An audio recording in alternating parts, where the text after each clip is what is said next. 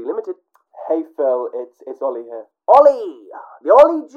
That's the one. The Ollie Grant, how are you? Yeah, I'm I'm very well. Bit hot, but uh, but all, all good, thanks. How are the, the, the, the walks going? Yeah, they they they're going well actually. Um, I've had some yeah really great uh, great chats with some really in, in, inspiring authors, and I think I'm, I'm I'm finally getting somewhere with them. You know, I'm, they're they're I'm gleaning a lot of insight from them. They're giving me some good advice. Mm, careful, careful. I, I'm supposed to be uh, uh, guiding you on your path, so Well, to speak. Don't- Yeah, that, that that's kind of why I'm Too I'm- many I'm- cooks spoil soup. Yeah, that's that's why I'm calling today, Phil, because a lot of these writers I'm with have got their agents and they're getting them some some their, their work out there to publishers and stuff. And I'm just yeah, w- w- what's happening with mine? Have you have you had any contact with publishers? Recently? I, I am on the way to meet the Faber twins now, but I've had a great idea, Ollie. So I I met a lovely lady. Well, she was a girl. She was young. She was six or seven, and she was reading "Where's Wally?" And I thought to myself, what can we do with Ollie's book? But where's Wally? Drop the W. Where's Ollie? Hmm. that becomes where's Ali? Well, where's Ollie? Where's Ali? My name's my name's Ollie. That wouldn't work. If you didn't read it, if you just heard it, So wait, so just just just we're on the same page here. You, you- you're saying you want to turn my 300 page novel that I spent three years on into a, a spin off of Where's Wally? or where's Ollie? Where is he physically? Where is he emotionally? Where is he financially? Yeah, well, I've been asking myself the same sort of questions, Phil. Look, this isn't this isn't going to work. You know, this is this is just preposterous. I need something more concrete. I need something. I need something I can actually go on here that's going to keep me going. You know. Right. Well, uh, I'll see what I can do. I'll, I'll set up some, some meetings. In the meantime, can you? I, I have to go. I have to go. I'm watching Love Island with Margaret Atwood. But all the best.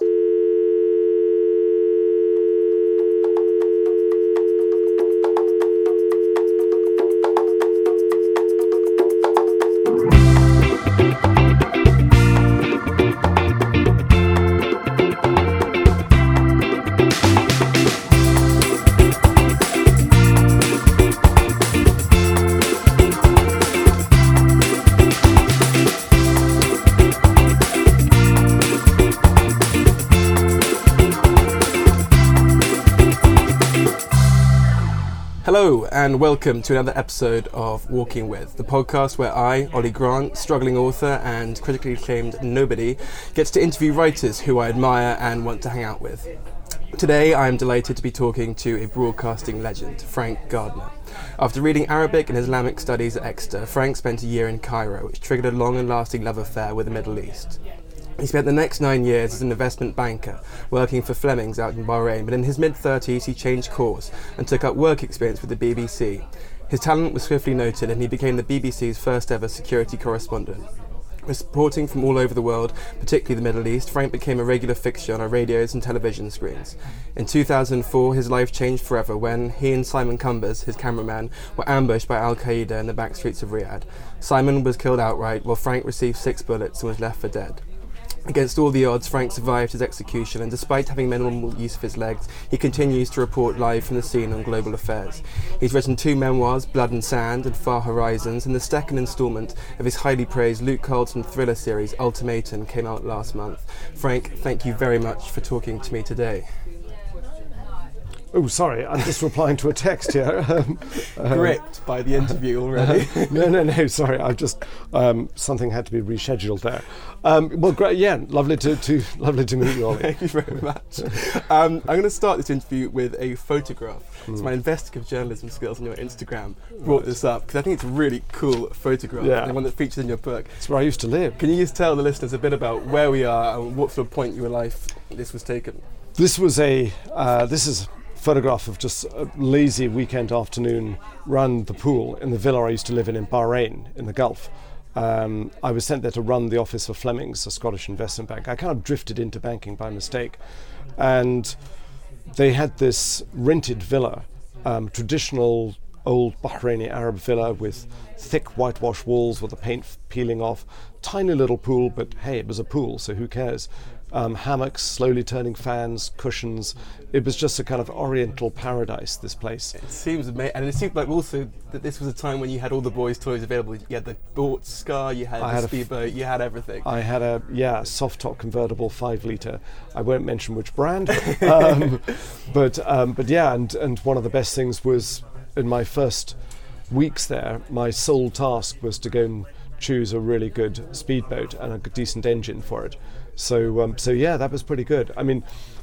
It's all, it's great having this stuff, you know, when you're what 29 as I was then, but the underlying industry of basically flogging investment management to people it's it's it wasn't terribly It wasn't, exciting you know i mean it's it's it's rewarding it's it's stable it's you know you meet really nice people you get to wear nice suits go on nice planes to nice in, well sometimes nice places but fundamentally you're you're you never actually touch the asset that you're dealing with. It's all invisible. You know there's there's no product at the end of it. You're sitting down and having meetings with people. Um, and to me journalism is so much more real. I was reading your book and then you reflecting on those times. You get this sense that you always wanted something a bit more than, than the office life, and although you had all these wonderful trappings that came with it, you seemed like you bit, wanted a bit more of adventure given what you had.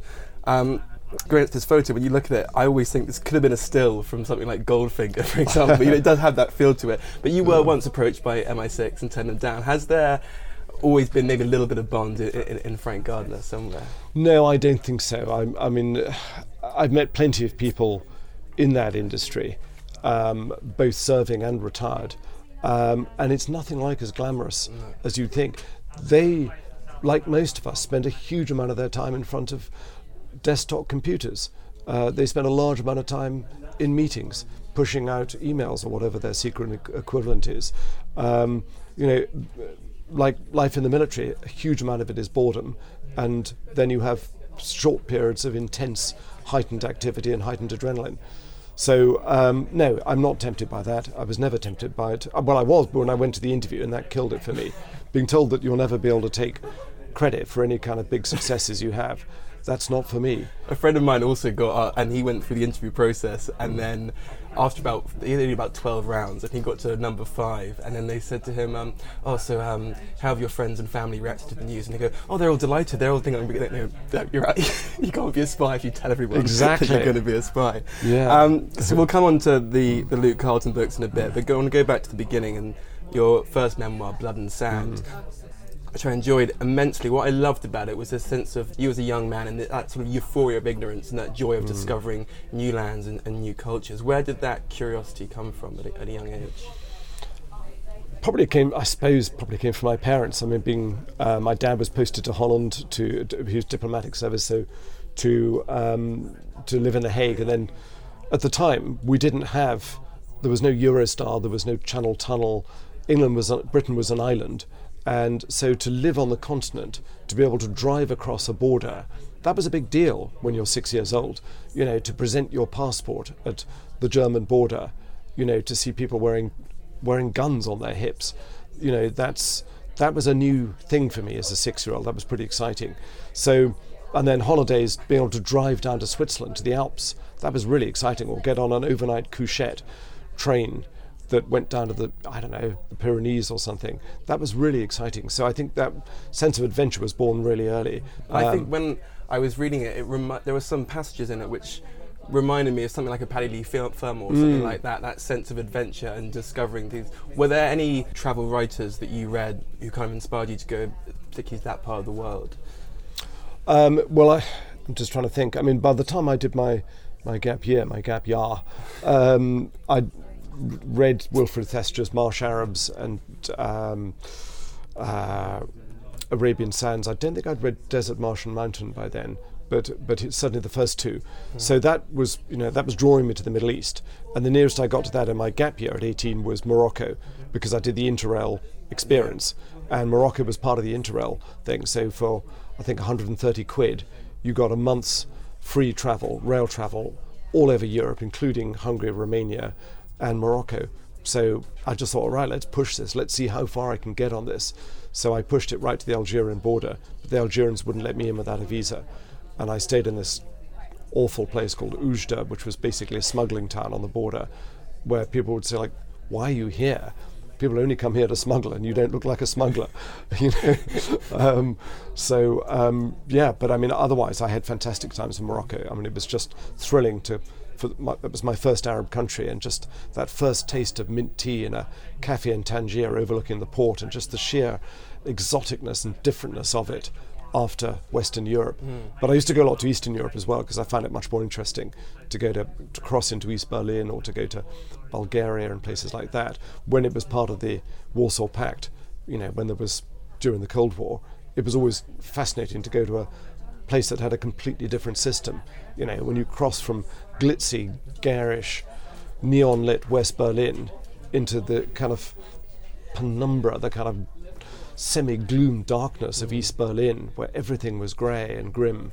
It was fascinating. Like disparity in such a short geographical Yeah. space. But also to get there by land, you had to cross through East Germany. So you, you, you know, I hitched a lift with a bunch of hippies once from Hanover to Berlin, and in their in their hippie bus from, um, as I said, from Hanover, and you you got to cross the border into East into the DDR, the German Democratic Republic, and then you cross again into West Berlin, and it's this little enclave, which was a kind of hangover from World War II from 1945 because it was jointly, the control was shared between Russia, what was then the USSR, the UK, France, and the US.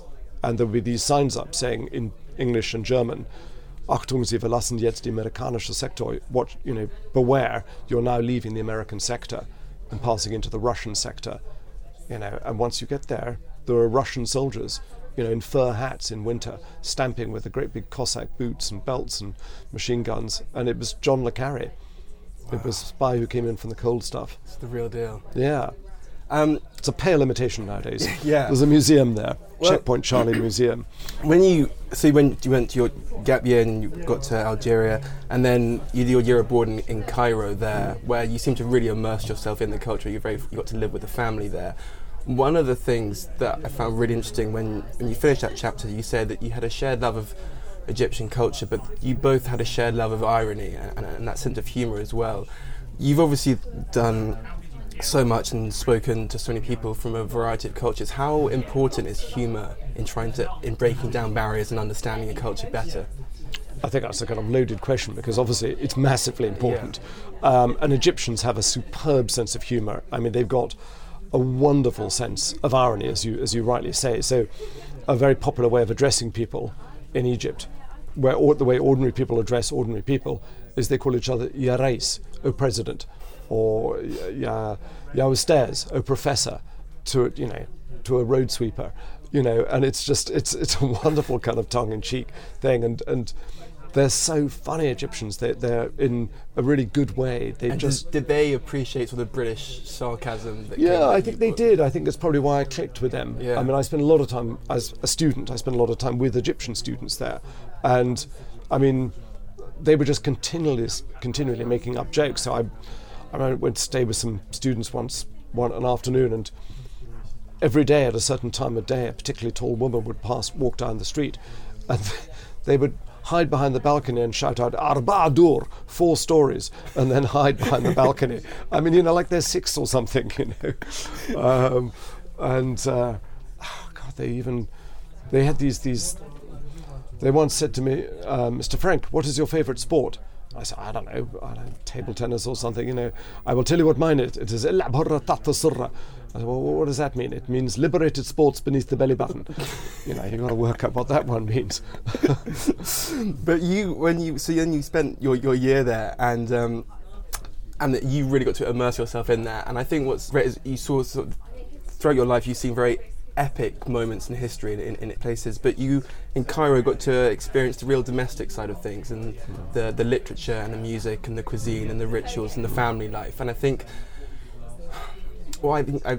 Maybe I'm making assumptions here. Was that maybe triggered this your fascination with, with, with these countries and that part of the world? what I want to know is that for now, for people in our generation, how can we come to love and understand the countries in the way that you have when we perhaps can't visit them in the same way that you did because of obviously times have changed and so and turbulence. How, how can we Yeah, understand in that way I- if we don't if we can't be afforded that experience that you have? You know. Well, I'd,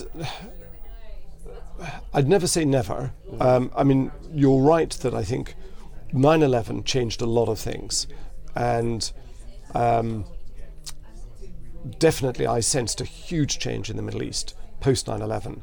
So, for example, pre 9 11, I went to live with a Bedouin in Jordan and I was accepted completely. Um, just me on my own, living with this the Beni Howeitat tribe in these black goat's hair tents in the heat of summer. It was fantastic. I was, uh, you know, I was treated as an equal. They made no allowances for me. I fasted with them. I feasted with them. I slept on the sand. I ate the same food. It was it was brilliant. I went back in 2002 to so a year after 9/11 attacks and visited the same tribe and it was like an invisible wall had come up a barrier. Now admittedly that was only months after President Bush George W. Bush at the time had said, You're either with us, you're against us. He saw the Middle East in black and white terms. You're either on our side or you're one of the bad guys. And that was a crass way of looking at the Middle East, or anywhere for that matter, because you know, I said at the time, long before that book came out, the Middle East is a hundred shades of grey. Yeah. You know, it's it's there are so many different variations, and it's dynamic. People one day who will be quite happy chatting with Westerners may the next day think, hmm, these people represent something quite bad, and then they'll be friends again. It moves, it changes. So it's never too late to do that. Um, there are plenty of countries in the Middle East um, which are at peace. Oman is an obvious example. You can go and have a wonderful time in Oman, um, and you know there's no violence there. Um, there are other places. I mean, Alex Garland, who wrote The Beach, followed it up with a sequel that very few people have heard of, but called The Tesseract. And to my mind, it's a brilliant book. It's set in Manila. And I've never met Alex Garland, but I'm assuming from reading that book, he must have spent some time living with a low income Filipino family in a pretty rough part of Manila because he gets absolutely under the skin of Filipino life, metropolitan Manila life. It's brilliant. The, the book disappeared without trace. It just didn't have the same pulling power as The Beach. But in a way, it's a better, it's a better book. It's just brilliant. Um, and that shows what you can do if you kind of go and immerse yourself in a culture. It's never too late to do it. I used to argue with Wilfred Thesiger about this, because as far as he was concerned, the Middle East was ruined by oil. The Arabs, he used to say, were once magnificent people, totally spoiled by the inter- internal combustion engine. What a load of nonsense. You know, it's, uh, yeah, okay, you can't live quite the ascetic life that he did, going across dunes. You know, he, he said it would be pointless to walk across them now when you could drive across in a four wheel drive. But I didn't have that choice in my time. But that doesn't mean to say you can't do lots of adventure there. So, uh, you know. Perhaps that rom- romantic era has perhaps passed, but a new I one. well, maybe yes and no. I mean, okay, you know, with satellite GPS and all the rest of it, it's it's taken some of the glamour out of it. But you know, in every era, there are adventures to be had. They're just different. So I I never want to be one of those crusty old buggers that says, you know, oh, you couldn't have done what I did. There are things that people can do nowadays. You know, I mean, you can paraglide over Everest. I mean, how cool is that? Nobody did that in my day.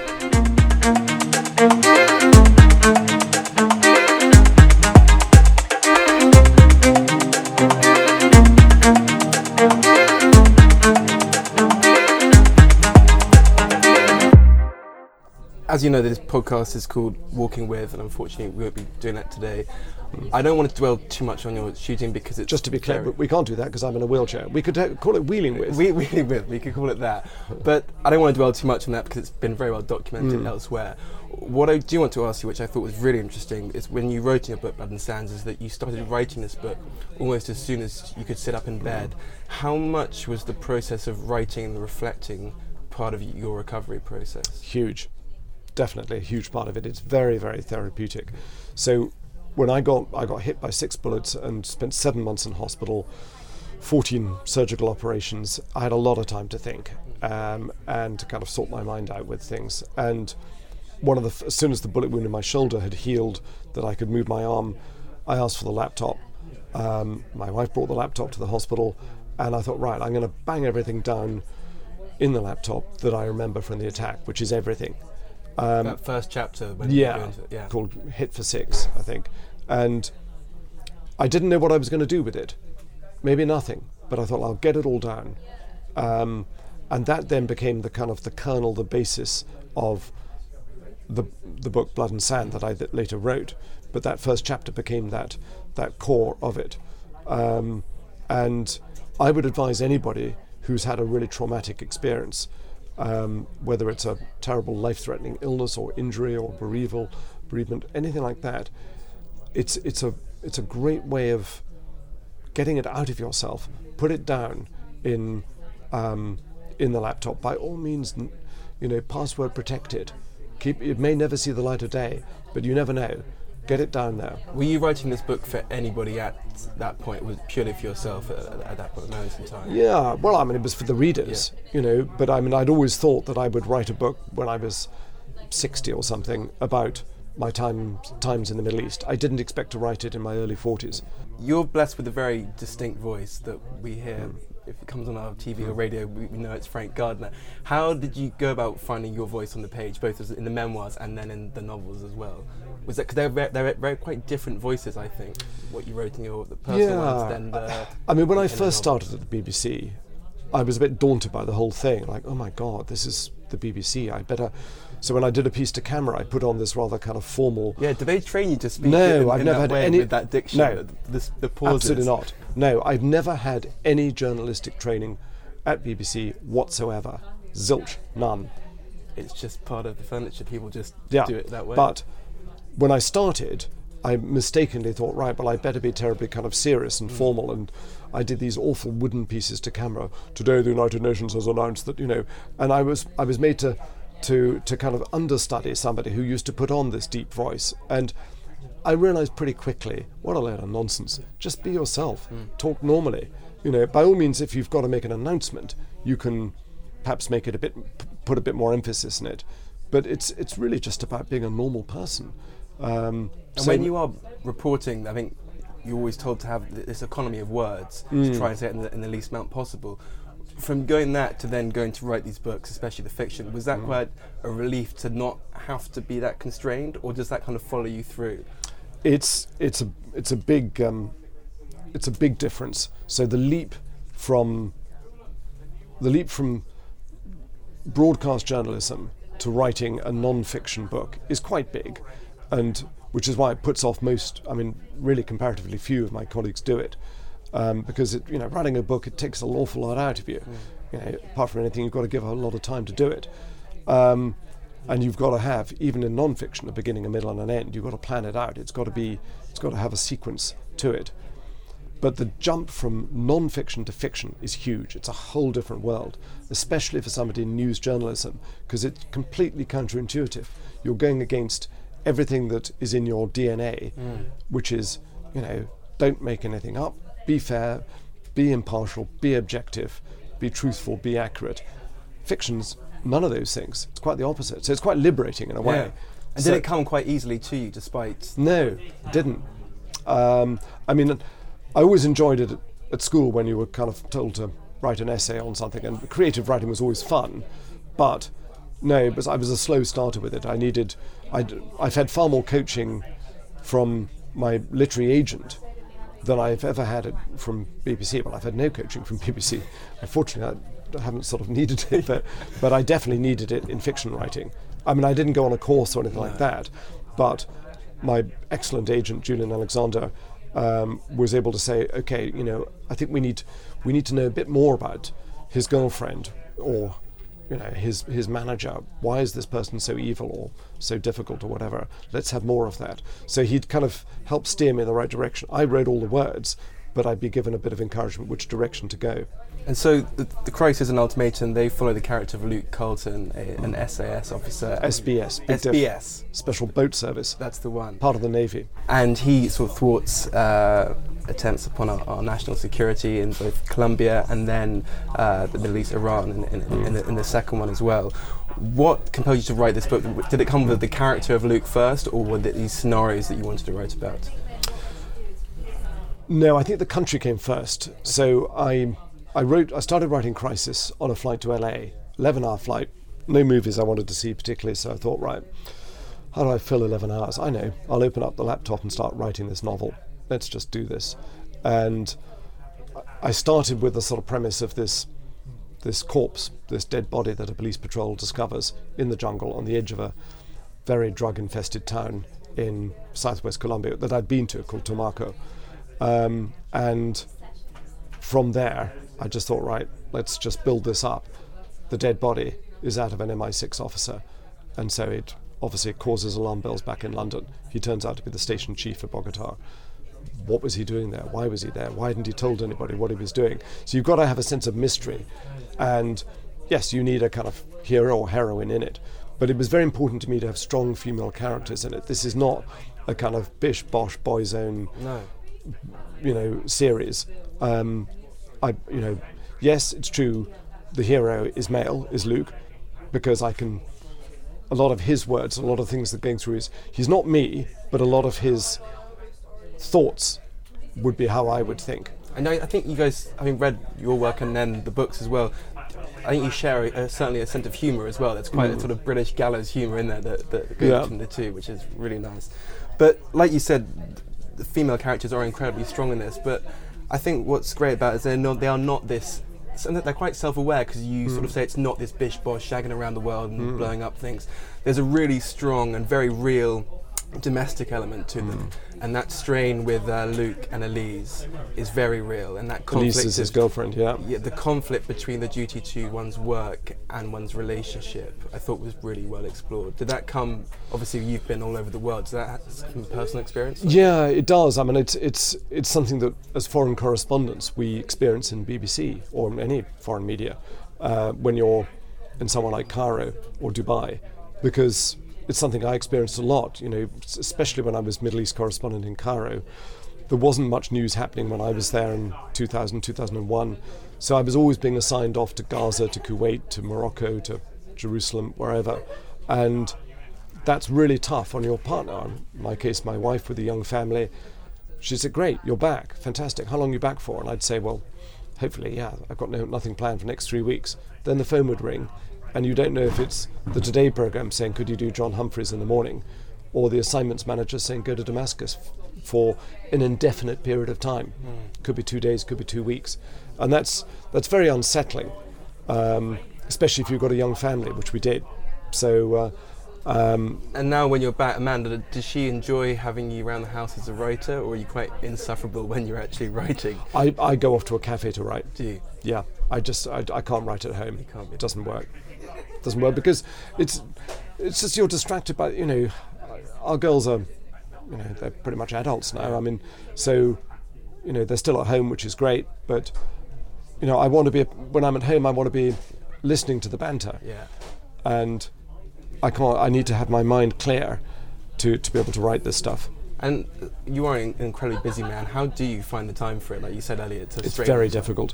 It's very difficult on top of a full time job. It's been writing Ultimatum was particularly difficult because it's been a very busy last year or so. So it's taken me over two years to write this. I mean, the, the deadlines that the publisher set initially, which the salespeople wanted, they wanted a book a year. And stupidly, I thought I could do that. Of course, I can't. You know, there's no way I could meet that deadline. So it's taken me longer to write than I'd expected. But no, I mean, you write at weekends, in the evenings. Do you write late, late into the night? You're a night owl? Sometimes, yeah. I'm certainly not a morning person. Yeah. Um, holidays, Yeah. you know, I wrote quite a lot over Christmas. Um, and I delivered this so late, so close to the wire, that actually we didn't get the reviews in in time to put on the cover. So, um, so it was But the reviews are out now, and they're great. Sunday Times Yes. for the month, yeah, and on their reading list this uh, this weekend, it was in there. yes, the hundred best things to read this summer. I was happy there. about that. Definitely do them because they are brilliant. So, what can we expect next from A. Frank Gardner and B. Luke Carlton? Because they Um, can't they can't end there. Oh no, it's not. I've, I've signed a trilogy, so I've signed a. You know, it's it's going to be at least a trilogy. I, mean, you know, unless the third one's a massive flop or I get run over by the proverbial bus, there will be more after that. Um, I think I'm going to send him send him north to somewhere cold. Fantastic. Um, so we've had the steamy jungle in Colombia, you've had the hot, dry Gulf. Now he needs to go somewhere icy. the man for all seasons. Frank Gardner, thank you very much for talking to me. Thank you.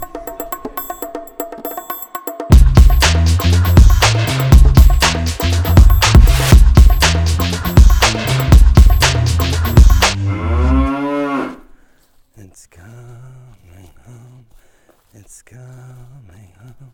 It's coming. Football's coming home. Dier for England.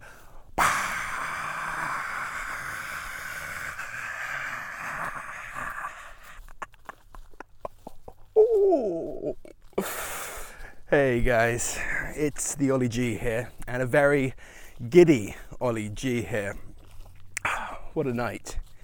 I don't know about you guys, but I did not sleep a winky. Not a wink. That was just a bit too much, wasn't it?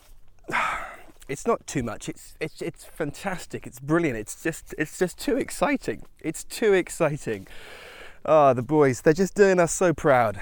Um, Harry Maguire, what a man. Where did he come from? He just gets his head to everything. And oh, I could go on. Gareth Southgate, I, I love him. I feel he's a bit like a, um, it's like he's taken over from a naughty class and he's like a substitute teacher. And everyone sort of thought he'd just be here for a couple of weeks, and so they thought they'd give him a bit of a hard time, make his life hell. And then they've realised that they've got exams coming up, and actually, this bloke could, could, is just trying to help them out. And now everyone just feels a little bit guilty for having been so naughty earlier on. And now they're just they just love him and they just want to do the homework and they just they just want to do well for Gareth. It's just great, isn't it? And that's my Gareth Southgate analogy for you there. Anyway, I hope you're all well and you are being struck down by a severe dose of World Cup fever. Um, breaking news, guys, there is no antidote, so you're going to have to get used to it. Alrighty, um, so let's let's return to uh, return to normal play. That was me talking to the author and broadcaster Frank Gardner, and I put on my more BBC voice whilst doing that. As Frank said in that interview, the BBC, they talk in a very specific way. Um, but it was fascinating to get to talk to the man, and he very kindly invited me to the BBC studios W1A, which are, if in case anyone's wondering, exactly like it is in the sitcom W1A. As I was leaving, people were approaching on their, their Brompton bikes for work. Um, so that made me chuckle. Um, but it was great to sit and, and talk with Frank, and he was very generous with his time because he is an exceptionally busy man. Um, and I think what struck me most, and what I hope is you can take away from that interview, is that given the immense hardship he has endured over his life, his his humour, firstly, um, but his his aptitude for life um, and his humility as well is just astounding. Um, and it was incredible to spend some time with him. So the books we talked about was his first memoir, Blood and Sand, which he wrote um, very short after his shooting when he was in recovery. And then his second one, Far Horizons, which charts his travels around the globe uh, post that moment. And then obviously more recently, the number one best-selling thriller, Crisis, which has been followed-up with Ultimatum, which came out in May both of which are, are utterly brilliant. I'm not much of a thriller reader, to be honest. Um, I leave that gig to my stepdad. But um, but Frank's ones, they really did have me by the uh, by the short and curlies. So um, definitely do go pick up a copy. They are they're, they're well worth a read. Um, so yeah, big thanks to to Mel Bowker for sorting that one out. Thank you very much indeed. But anyway, all is well with me. Hope all's good with you guys. Um, until next time, you know what to do. Keep walking, keep reading, but most importantly, keep listening. And come on, England!